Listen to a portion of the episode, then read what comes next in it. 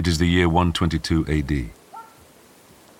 In his quarters at the fort of Vindolanda, in the north of Britannia, the camp prefect is writing a letter to his brother. He dips the metal nib of his stylus into black ink before scratching his message onto the two wooden tablets joined at one edge by a leather cord. He takes his time, careful to get all the details down about the visitor he's expecting and what an honor it is for him to act as host. When he has finished writing, the prefect goes out to inspect the camp. It's a typical cold, grey morning, but it's much busier than usual. The men he usually commands are the first cohort of Tungrians, soldiers drafted in from other conquered lands, rather than true Romans. But as he walks, lifting the hem of his cloak from the ubiquitous mud, he greets a large group of Roman legionaries, here to act as security for today's noble visitor. There's still a little time until the big event, so he pauses at the exercise yard, watching his cavalrymen as they rehearse. They circle the arena on their galloping steeds, firing arrows unerringly into the head of an ox. It will make an excellent display for their visitor later on. Then he makes an inspection of some of his troops. They stand to attention, rigid backed as he casts his discerning eye over their shields, weapons, and armor. Despite the absence of sunshine, the armor gleams and he nods his approval. Now a messenger comes to find him. Their guest and his entourage are approaching. The prefect arrives at the southern gates of the fort just as the call goes up to open them. Their arrival signaled by the blast of a cornum, or horn, a train of soldiers marches in. In their midst is a horse drawn carriage, and seated upon it is the man that the prefect has awaited. It is the Emperor Hadrian himself. The carriage comes to a stop, and the introductions are made. Hadrian is offered refreshment from the camp's finest stores of wine and cured meats. Then the prefect escorts his leader past the hundreds of men gathered in the courtyard and up onto the dais. The crowd falls silent as the emperor lifts his chin and surveys them. For a moment, the only sound is the occasional snort of a horse and the wind blowing in from the east. And then, Hadrian delivers his message to the troops. The prefect had been expecting a few words to boost morale. After all, it's no picnic for the men at this camp, under constant threat of attack from the hostile tribes to the north. But what he hears instead is something that will change the lives of every man here. It will change the very landscape. Because standing on this windy platform, more than a thousand miles from home, the Emperor Hadrian now announces that a wall will be built here a wall unlike any other. It will be built from stone and stretch across Britannia. Their enemies to the north will look upon it and quake in fear. It will be a wall that will stand for centuries, lauded throughout Rome's vast empire. When the emperor finishes, there is a moment of silence. And then the assembled men burst into cheers. And though the prefect wonders whether such a project is even possible, as he meets the great Hadrian's gaze, he has no choice but to cheer along with them.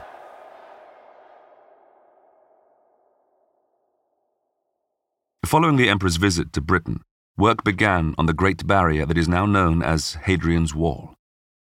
Built almost entirely from locally quarried stone, it stretches almost from coast to coast, a distance of 73 modern miles. Although it is often mistakenly believed to separate England from Scotland, it is in fact wholly contained in northern England. Always more than just a wall, it was built as a complex system of defense, a way of monitoring trade, a communication system. Communities sprung up along its length, and countless lives of people from all over the Roman Empire were played out in the forts and villages that served it. Though little remains today of the original wall, the site continues to be a source of incredible finds for archaeologists and historians. Excavations of sites connected to the wall inform much of what we know about life in Roman Britain, and huge numbers of tourists flock to see it each year. But how did the Romans undertake such an extraordinary feat of architecture? What did it look like when it was first built? What was life like for those who lived and worked on and around it? And once the Romans finally decided to abandon it, what role did their Great Wall play for those who came next? I'm John Hopkins, and this is a short history of Hadrian's Wall.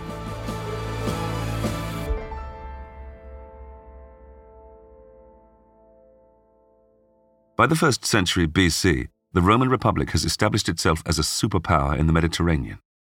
But with every leader intent on bringing glory to his own name, more territories are conquered with every passing decade. Already it has expanded from Italy to occupy land in modern day Greece, Turkey, Spain, and North Africa, and it shows no signs of stopping. During his conquest of Gaul, a huge area roughly comprising what is now France, Belgium, and others, Roman general Gaius Julius Caesar sets his sights on the mysterious island to the west. Caesar and his men land on Britain's southeast coast on two occasions, in 55 BC and a year later, in 54 BC. What they find is a land of many warring Celtic tribes. Thanks to the locals' fierce resistance, chiefly through the use of ambushes and guerrilla tactics, Caesar achieves little. Facing unrest back on the mainland, he withdraws his men from Britain to complete his subjugation of Gaul. Prizing personal progress above all else, eventually he returns to Rome to seize power as dictator.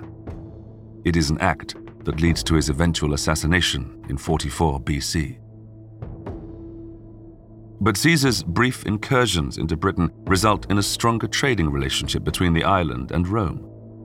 The connection grows over the next century, though it's not until 43 AD that another attempt is made to conquer it.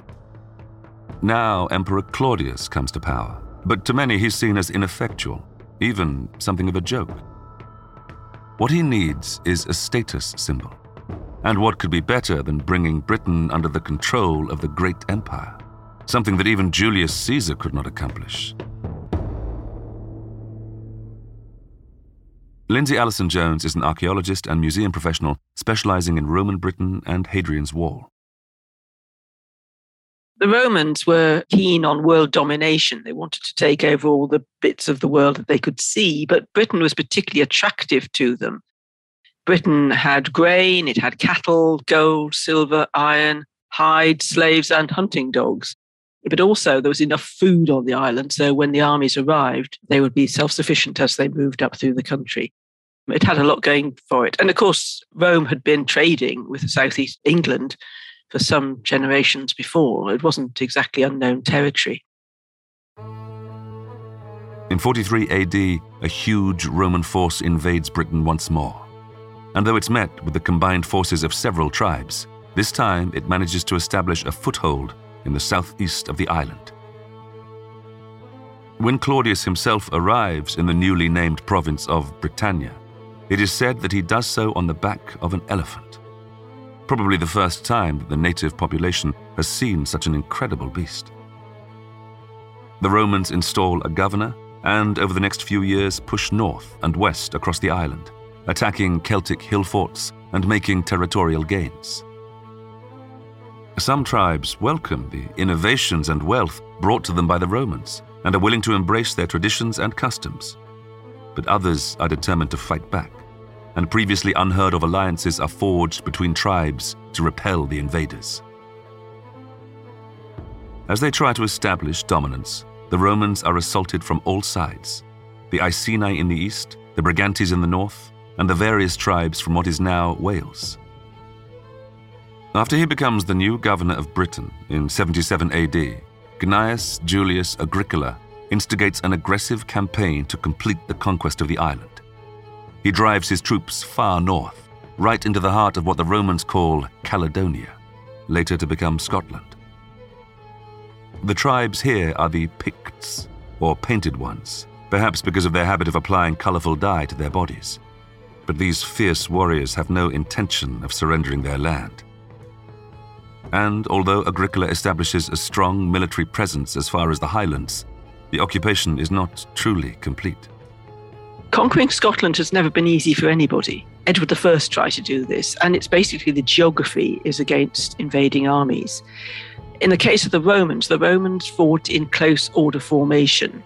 But the local tribes in Scotland, as we call it today, had not read the same instruction manual, fought using guerrilla warfare, which is far better for the narrow confines of glens.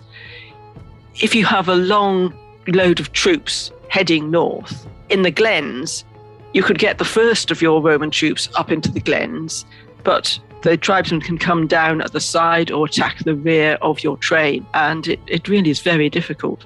I think also, to be honest, um, the Roman tendency to stop fighting during the winter and retreat back to winter bases meant that they didn't really consolidate their gains every year. They had to almost start again each year moving forward. Eventually, Agricola is recalled to Rome, and his troops are mostly pulled out of Scotland. Over the next few decades, urban areas grow across most of Britain, linked by an extensive network of roads. But while the population becomes ever more Romanized, the tribes to the far north remain problematic. To keep them at bay, the Romans establish a string of fortresses at the top of their territory, from Corbridge in the east and Carlisle in the west, linked by a road called the Stanegate. This situation hardly alters until the era of the Emperor Hadrian. Publius Aelius Hadrianus is born in Rome in 76 AD. His wealthy family hailed from a region near modern day Seville in Spain. When his father dies, the 10 year old Hadrian is made the ward of his father's cousin, the man who will become the Emperor Trajan. Reaching adulthood, Hadrian gains extensive military experience as a general during the conquests of what is now Romania and Iraq. The connection with Trajan means power is never far away, and he becomes a consul and a governor of Roman provinces. But things step up a gear when Trajan dies without nominating his successor. Hadrian wastes no time in proposing himself as the obvious choice, claiming that the late ruler had adopted him as his son and heir. Since it's a pronouncement made with the backing of his extensive personal army, it's accepted by most of the presiding senators. Those who reject his claim are summarily executed. And the first coins minted under Hadrian's new reign depict the contested adoption ceremony that underpins his right to imperial rule. Up to now, Rome's leaders have been motivated by expansion, of claiming ever more territory for the empire. But Hadrian's viewpoint is somewhat different. I think Hadrian was a very intelligent man, very complex man, but also a very pragmatic person. And when he succeeded Trajan as emperor in 117, he realized that the victory seeking activities of his predecessors had resulted in the empire being overstretched and without some sensible action on his part, the situation would not be sustainable. So he decided not to expand the empire. He was probably the only emperor who really didn't want to expand the empire. He realized that you had to consolidate your gains. You had to find out what was going on on the ground. And in fact, he visited most of the provinces, most of the frontiers of the Roman Empire.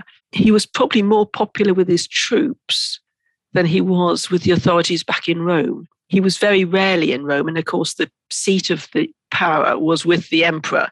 So the people back in Rome weren't really in the thick of the decision making. Now, that might have been purposeful on his part, but it did mean that he had very little interference in what he did. And because he was on the ground and could see the situation at most frontiers, and he lived like a soldier while he was on these visits, he understood how an army worked and how power should be consolidated. On his extensive travels around the provinces, Hadrian orders the construction of physical borders to mark the perimeter of the empire. In Germany, for example, he oversees the installation of a continuous wooden palisade stretching from the Rhine to the Danube, separating the conquered lands from the areas containing unsubdued Germanic tribes. When he visits Britain in 122 AD, he has similar ideas, but this time on a much grander scale. The frontier he proposes will stretch almost from coast to coast at the neck of Britain, south of what is now the border between England and Scotland. It will run a total of 73 modern miles, or 80 of the shorter Roman miles. But Hadrian wants to build a frontier that will last. This time, he wants to build with stone. Much of the wall is to be built along a sill, a naturally occurring inland cliff of igneous rock that acts as a huge step up in the landscape. Plans for the construction itself are ambitious. It is to be 15 feet high and 10 feet wide, with walkways along the top. At every mile along the wall, there will be a guarded gatepost called a mile castle, also built from stone. Equally spaced between each pair of mile castles, two guarded turrets will be used as observation towers, allowing the Romans to keep an eye on their unpredictable neighbors. His biographer said that the Britons could not be kept under control, and that was why Hadrian built the wall. But there already was a frontier line, a road known today as the Stanegate, which ran south of the line which Hadrian's wall finally took. And of course, the wall was built along the Whin Sill. So anybody coming from the north would be faced with this 15 foot cliff, which would have made it even more tricky to get over. I think also, if you've got a large barrier, particularly made of stone, which again the locals would never have seen the like of before, there's a certain psychological part of that that any revolting tribesman would have given pause for thought when they saw the strength of this line. And also psychologically for Hadrian, he wanted a line on a map. He wanted to say, I think that he had expanded the empire slightly. It, was, it had moved a few miles north, which may not be a major gain, but he could actually say he had um, consolidated the province of Britannica, and Britannia would have had to put up with it. I'm historian Ruth Goodman, host of Noiser's newest podcast, The Curious History of Your Home. I've spent my life investigating the hidden history of everyday objects. The vacuum cleaner in your cupboard, sleek and compact today, but when it was invented, it was literally powered by horses and took four to six people to operate. The minty fresh toothpaste by your sink, well, if you lived in ancient Greece, you'd be washing your teeth with ground up bones and oyster shells. Double glazed windows? We owe those to a French king's odd fascination with oranges. The Curious History of Your Home explores the extraordinary in the ordinary. Listen to The Curious History of Your Home each Tuesday, wherever you get your podcasts. From award winning podcasters Noiser the Curious History of Your Home.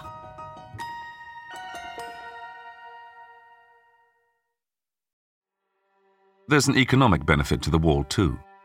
The mile castles will be the only permitted crossing points going either north or south.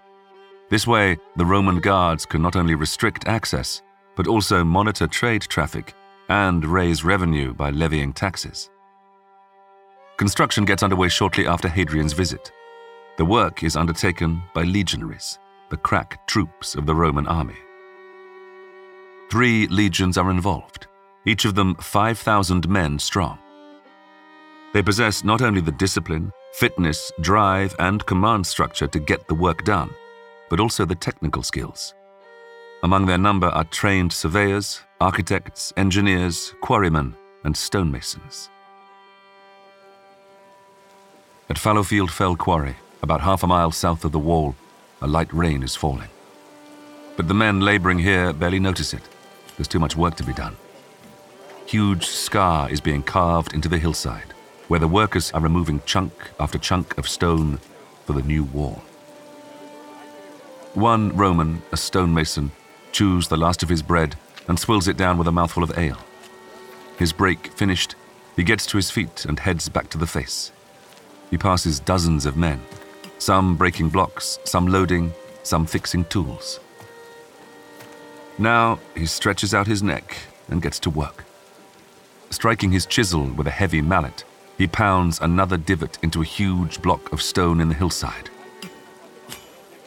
After a few minutes, he stands back, satisfied that the line of holes is sufficient for the next stage to begin. After inserting iron wedges into the hollows, he begins to hammer them into the boulder. Another man joins him, and soon there's an immense cracking noise as the rock splits.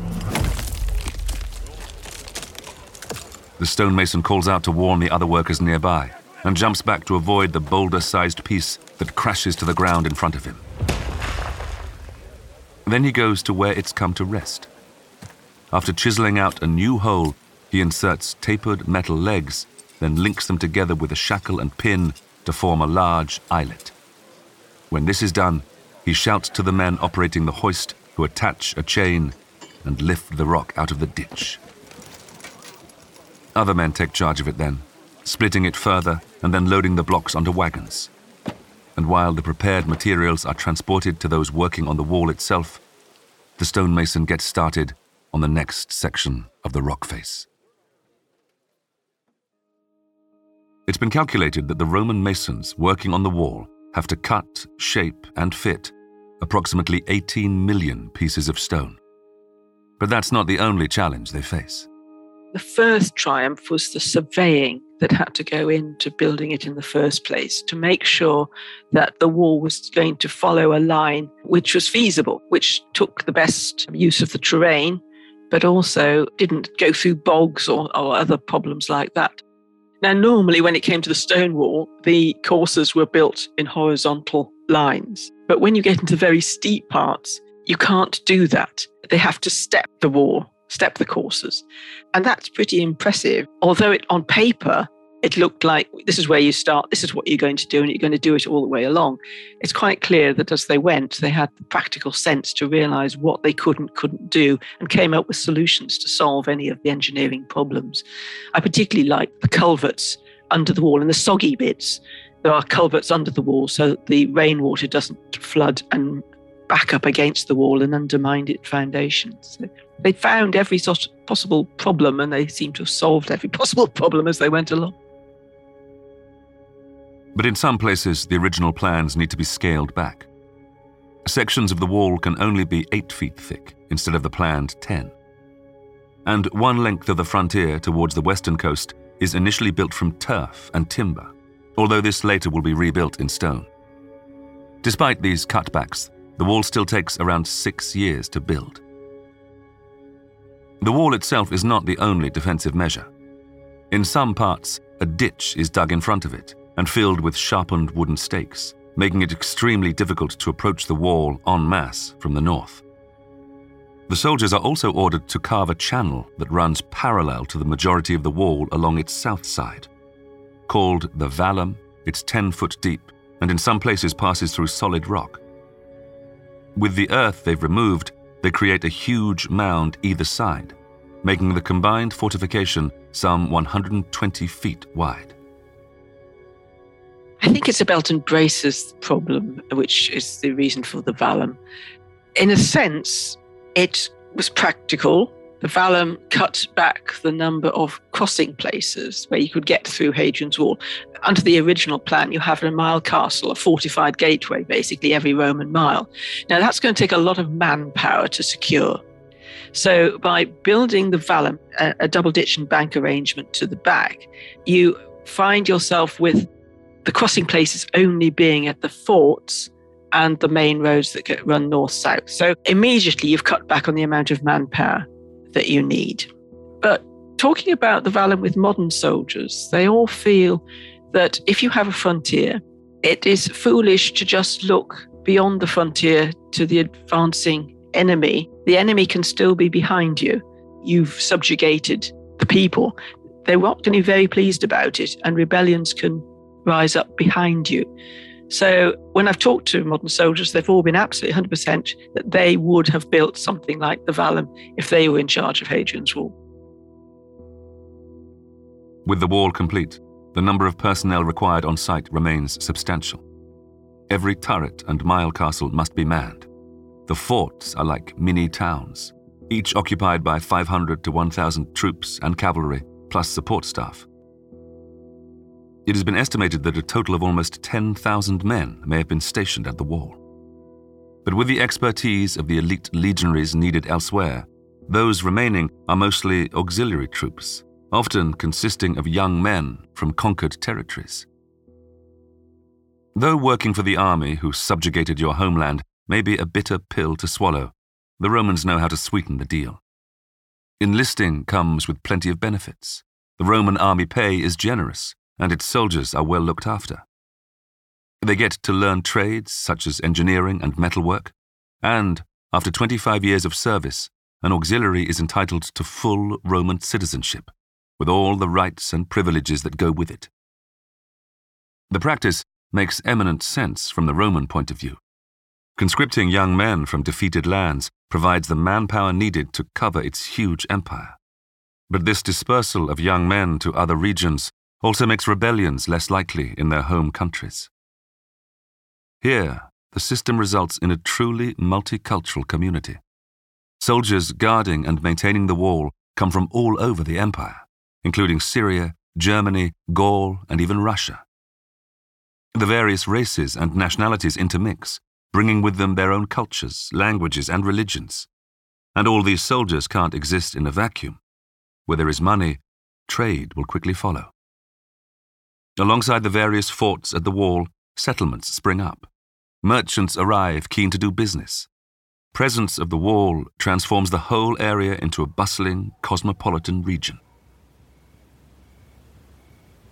It's early evening, and a lone soldier is heading back to his fort at Birdoswald. He has just completed his shift at one of the turrets along the wall. As usual, it has been a fairly tedious stint, and he is glad to get away from the cramped enclosure.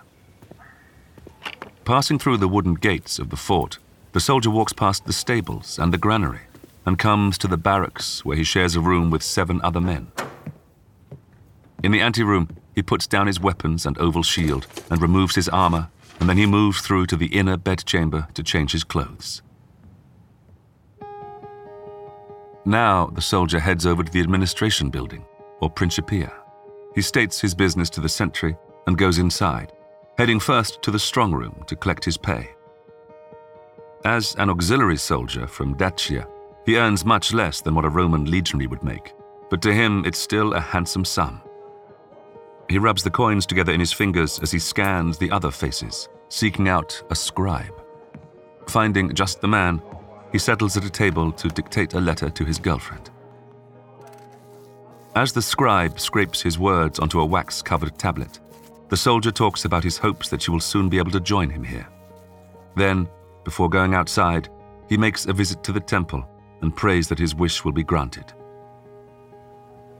Now, back in the open air, he strolls out to the Vicus, the nearby civilian settlement, and heads for the inn. The beer here is more bitter than at home, but it hits the spot. He'd intended to have just a quick drink before meeting his friends at the bathhouse, but this evening the atmosphere in the inn is cheery. He ends up drinking much more than he intended, and then almost doubles his wages in a game of dice. When he heads back to his quarters, he's a little worse for wear, but happy with the weight in his purse. If he works hard and keeps this streak of luck, maybe he'll be able to pay for his girlfriend's passage out here sooner than he hoped.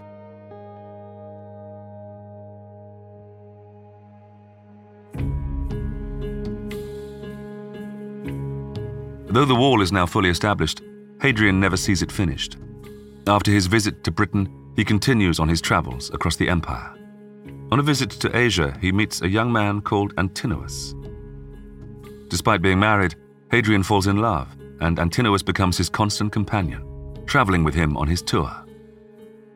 But tragedy strikes when the 20 year old drowns while sailing down the Nile. Devastated, Hadrian founds a new city near to where his lover died naming it Antinopolis in his honor. He erects statues and monuments to his memory and insists that Antinous is worshipped as a god, an unprecedented act for anyone outside of the imperial families. Indeed, more images of Antinous will survive into later millennia than that of any Roman, other than Augustus and Hadrian himself. Less than a decade later, Hadrian dies, probably from heart disease. He is 62 and has ruled the Roman Empire for 21 years. His successor is his adopted son. His reign is mostly peaceful, but he does demonstrate aggression in Britannia. Taking the decision to abandon Hadrian's wall, he pushes his troops northwards. When Hadrian died in 138, he was um, followed by Antoninus Pius, Now, Antoninus Pius was an emperor in the old mold. He was somebody who wanted to have a triumph to his name. He wanted to expand the empire. And so he insisted on shifting the frontier up to the Antonine Wall. It's only a few miles, it's not really very far, but this was the next narrowest part of Britain. So on a map, it probably looked perfectly sensible. There wasn't the stone there. They went back to the old way of building in turf and timber. And where the Antonine Wall survives reasonably undamaged, it is a very spectacular thing. I mean, it's quite a depth, it's very impressive. But there was one major flaw in it, in that they hadn't waited until they had subdued all the tribes in between the line of Hadrian's Wall and the new line of the Antonine Wall. So you had some very unpleasant tribes, such as the Novantae in Galloway, who really were not happy people and that you now have enclosed them within your empire. So I think the Antonine Wall soldiers would have been continually looking towards their rear as well as to the north. And in fact, Antoninus Pius seems to have given up on the idea even before he died. They were already beginning to withdraw from the Antonine Wall in about 158. So um, I think he realized that he'd blown it. It had not been a sensible thing to do.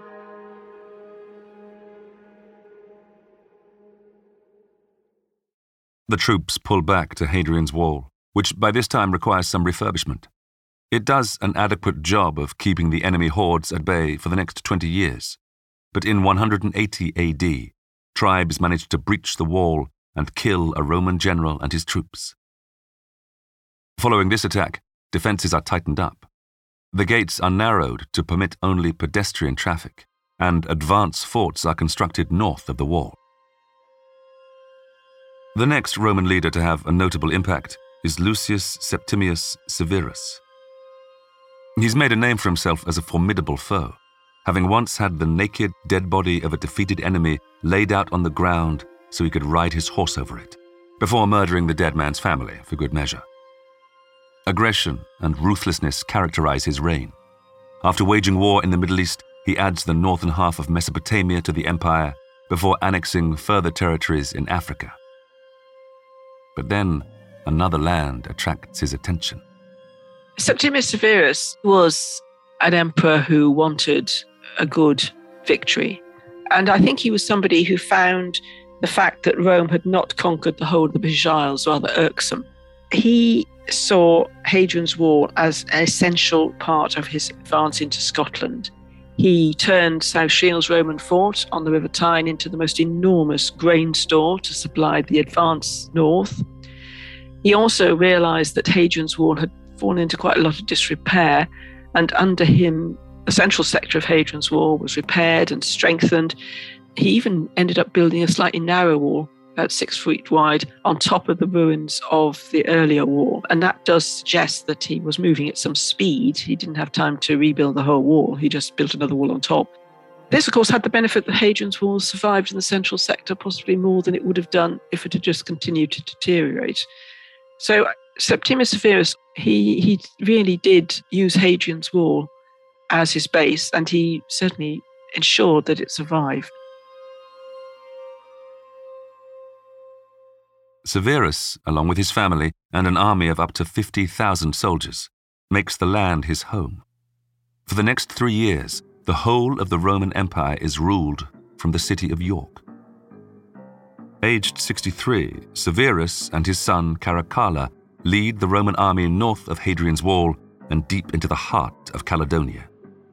It is a hard fought campaign over difficult terrain, and the Roman army suffers heavy losses against the guerrilla tactics of the ferocious tribes.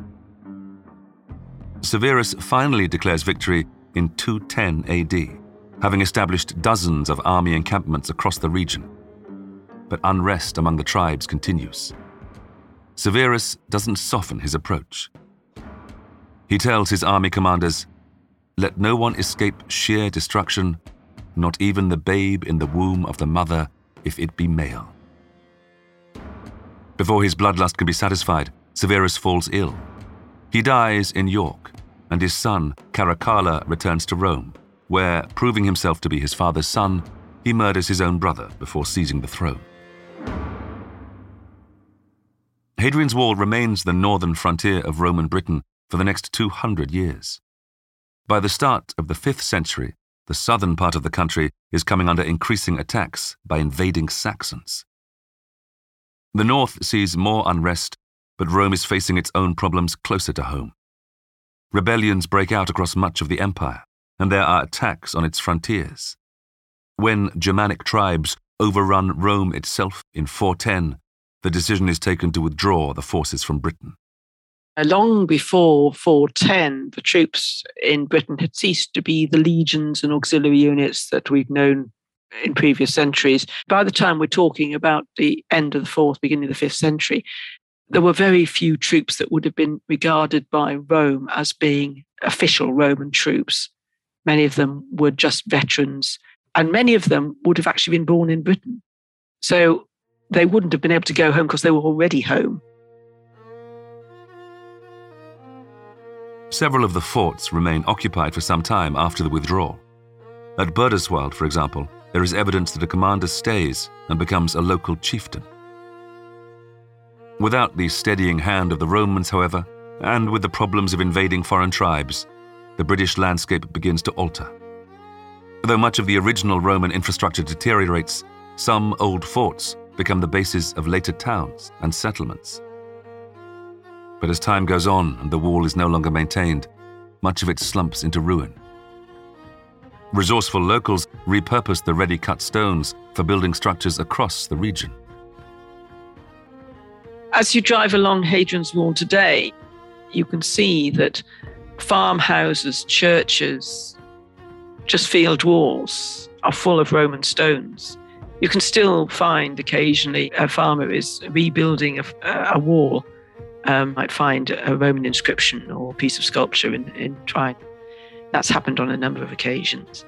And of course, churches at Corbridge and Chollerton churches have got substantial amounts of Roman stone in, actually complete archways and such like. But I recently was asked to go and have a look at a farmhouse just immediately north of Hadrian's Wall in the central sector to look at a, a bit of altar. And as I was there, I noticed that the steps leading up to the top floor of a barn had been made out of a Roman arch. And that had never been spotted before. That was quite exciting. It seems to have been the arch of the headquarters building at Chesters Fort. But as the wall is broken down, lawlessness and tribal conflict in the surrounding regions builds. By the 16th century, this has evolved into fighting between rival extended families or clans. It's the middle of the 1500s, and a man is making his way back to his family's farm after visiting the local town.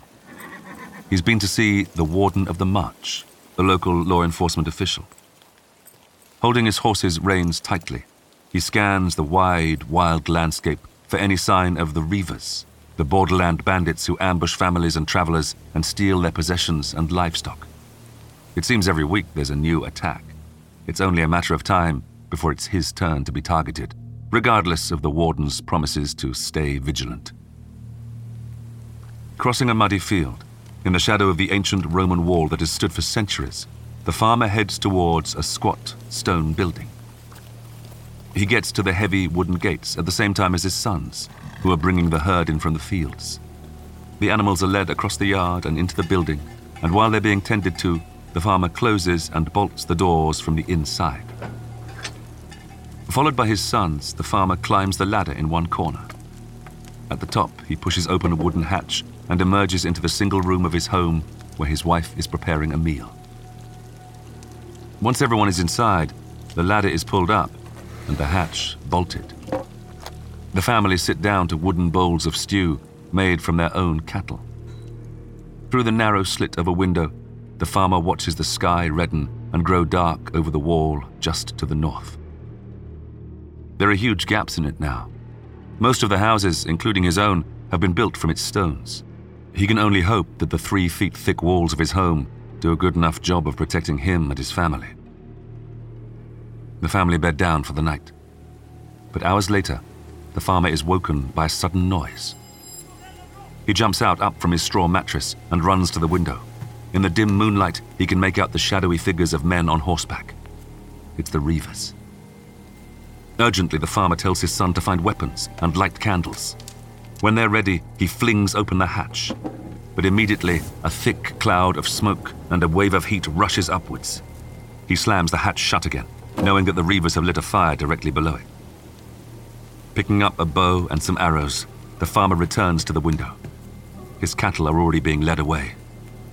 He tries to steady his bow and take aim, but it is too dark, and the risk is too great of hitting his own animals. So he watches helplessly as his livelihood disappears through the hole in the great wall that once offered his ancestors protection. Now all he can do is try to escape his burning home with his life.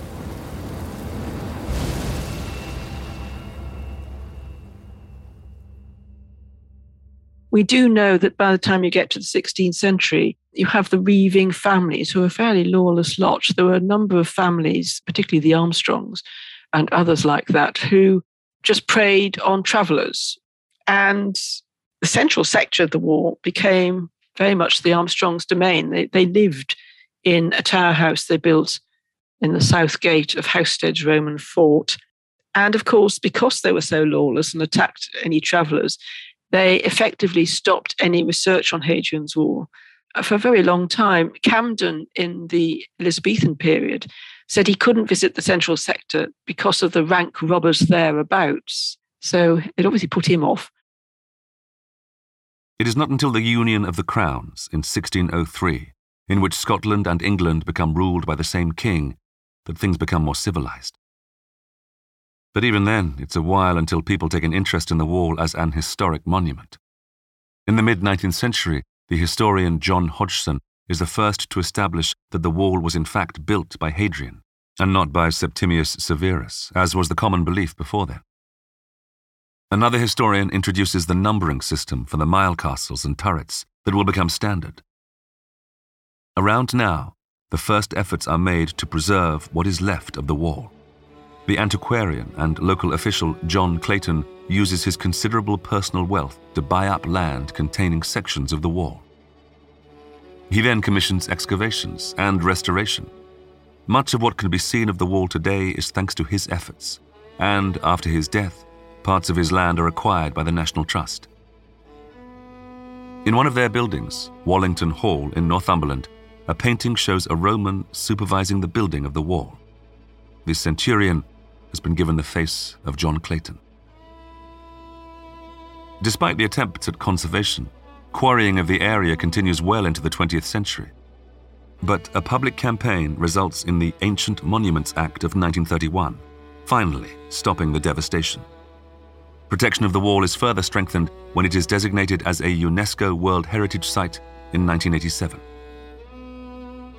Today, the items found at Hadrian's Wall have become a rich source of information on the Roman Empire and life in Britain. There is next to no evidence of writing among the pre Roman population of Britain, but objects from the wall offer insights of life from the time of its construction.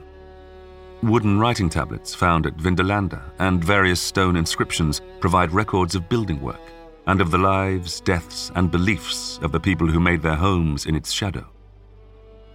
Despite its status as a World Heritage Site, Hadrian's Wall remains an unguarded monument. Thousands hike the full length of the wall annually. Many more come just to marvel at it. Major attractions, such as Housesteads Roman fort, receive in the region of 100,000 visitors per year. They come not only to learn about this wall's fascinating history, but also to reflect on its symbolism and what it can tell us about how we live our lives today. There is something in the human psyche that wants to keep other people out. And the most obvious way of keeping somebody out is to build a wall around your property. A wall doesn't always work. And I think what's been absolutely fascinating to watch over the last few generations is how walls don't work as a defensive mechanism against incursions. The Berlin Wall didn't last for very long and came down remarkably quickly. It's always interesting to see modern dictators, particularly, who like to build walls And you just feel like saying, Have you read your ancient history? Walls don't work.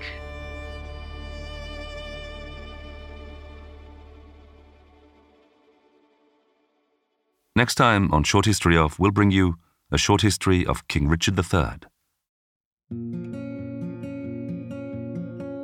Richard is often viewed as kind of a, a cruel, tyrannical, monstrous figure, but there's lots of evidence here that he wasn't. Some of the evidence that survives is so unclear and ambiguous that you and I could read exactly the same passage from a chronicle, and I could say, well, there you go, that proves Richard was innocent. And you go, hang on, if you read that this way, it proves he's guilty.